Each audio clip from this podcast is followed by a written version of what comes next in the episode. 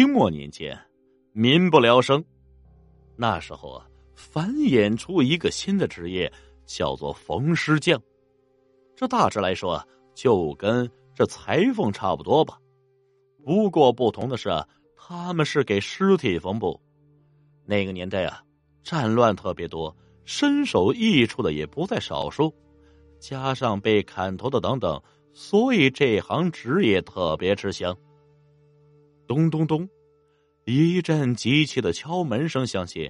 这老王头听到声音后，知道是生意上门了，而且还是大半晚上。这到底有谁这么着急呢？要知道，一般刑法都是在正午砍头，砍头之后，他们的家人就拿着头和身体过来，要求老王把头缝补在身体上。老王听到敲门声，不敢怠慢啊。这赶紧从床上起身，披着衣服，苍老的声音喊道：“来了，来了，别敲了！”这打开门以后，老王头一看，外面是深邃的黑夜，这巷子里静悄悄的，哪里有人呢？若是一般人，定会被吓坏了。可是老王头胆子大呀，这死人又不是第一次见。老王探出个头来，确定外面没人。这才关上了门，嘴里还嘀咕：“哎呀，我真是奇怪了呀！”老王头刚躺在床上，不一会儿，外面的敲门声又响起了。这次的声音比刚才急促了一些。这老王头有些生气的下床，轰的一声打开门，门外还是空无一人。这是怎么回事啊？老王头再次回去睡觉了，不过这次他可睡不着了，瞌睡都被打扰了呀。更奇怪的是，这次敲门声又响起了，老王头也不起来开门，就问：“谁呀？”屋外没人回答，老王头就坚持不起身，心道：“啊，你不说话，我就不起来。”这敲门声响了很久，砰砰砰砰，这惹得邻居隔空吼道：“大半夜的，谁敲门的？老王头，你就不知道给人开门啊？”这敲门声不断，听起来让人心烦，还影响了邻居。老王头这次耐不住了，直接下床，站在大门口。门上有一条细微的缝隙。老王头透过缝隙往外一看，这外面竟然有一只手，一直在敲门。不过，这缝隙太小，看不清这人，只是看到一只手。这时候，老王头突然打开大门，让他惊讶的是：“我靠！天外真的是一只手啊！”对，只有一只手的怪物。老王头开门后啊。那只手像是个怪物蜘蛛一样，竟然横着就溜走了。看到这一幕，一般人一定就惊叫起来。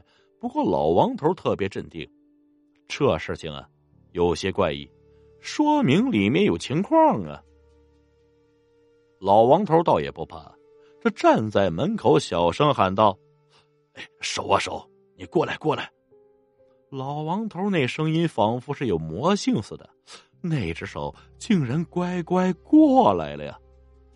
那一刻，他心里有些震惊了。这说明什么？那说明这只手能够听懂他说的话。不过仔细想，这事儿也说得通啊。因为人死后，全身的神经末梢停留在皮肤表面，说明这人也是刚死不久。不然，死了很久的人是不会这样与身体的神经有呼应的。那只手像蜘蛛一样立在地上，就跟那小型的坦克一样，翘起了食指，冲着老王头勾了勾手，意思是朝那边走。老王头瞬间明白了对方的意思，就跟着这只手一路往前走。走过一片草地后，来到了悬崖边上，这手停了下来，指了指下面。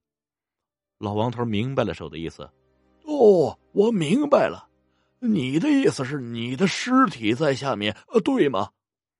那只手竟然冲着老王头勾了勾，好像是点头的意思。老王头啊，拖着下巴，看了看这里的地形，哎，我知道有一条小路啊，可以通往下边的悬崖。来来来，跟我走。这一路上，老王头踩过潮湿的水沟，踏着满是露珠的荒草，终于来到了悬崖下。只见一个男子倒在悬崖下，鲜血都已经干了。老王头还是去摸了摸，已经没气了，看样子死了一两天了，尸身上都长蛆了呀。由于太高的缘故，此人的脑袋摔得跟那西瓜似的，手脚也断了，算是死的很惨。老王无法辨认尸体，就问：“你是哪里人？叫什么名字？”“呃，如果你会写字。”沾上河水，写在这块大石头上。借着月光，老王头看着那只手在地上诡异的写着什么。写完之后，老王一看，上面写着：“何家庄人士，名叫何展鹏，外号何老五，妻子偷汉子，被他们谋杀后抛尸山崖。”老王头一下明白了，冲着那只手说。你到底死了多久啊？那只手又显化了一下。老王头一看，果然和他预料的一样，死了两天了。那只手又显化了一下。老王头一看，好嘛，的确是如此。若是死了超过七天，身体的这个神经末梢就会彻底失去呼应，也就不会发生这样人手分离的事情。老王头又问。你为什么找到了我？那只手在大石头上写画了一会儿，老王一看，脸上这才有了笑容。原来老王头的胆子是附近出了名的，若是找其他人，早就被吓坏了。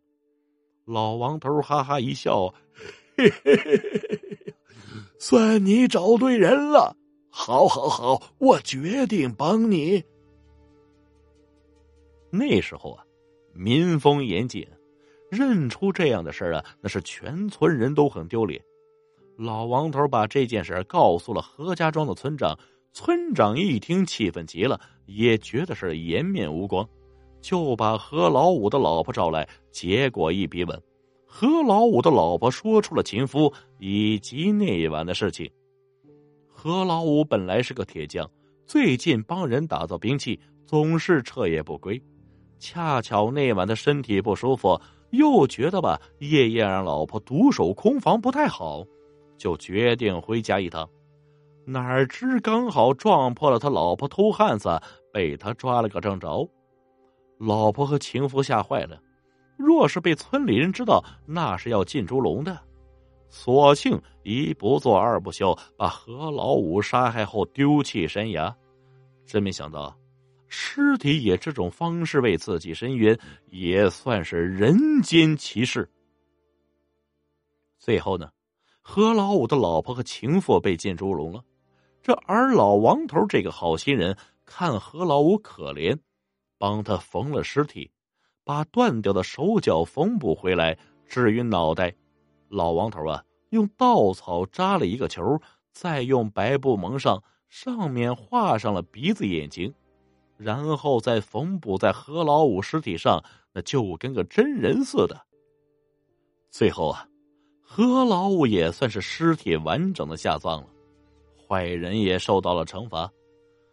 后来老王头做了一个梦，梦到何老五来感谢他，说呀：“老王头啊，真是谢谢你，若不是你啊，我根本投不了胎。你还帮我缝补尸体，我不知道该怎么感谢你。这样吧，我告诉你啊。”在我房屋的地板上有不少钱，那都是我以前打铁积攒下来的。现在我的房子和那些钱全部都给你，算是报答你给我缝尸伸冤。谢谢你，我现在走了。老王头醒来后，赶紧去何老五家里一看，这地板下果然藏着些钱，这就跟梦里一模一样。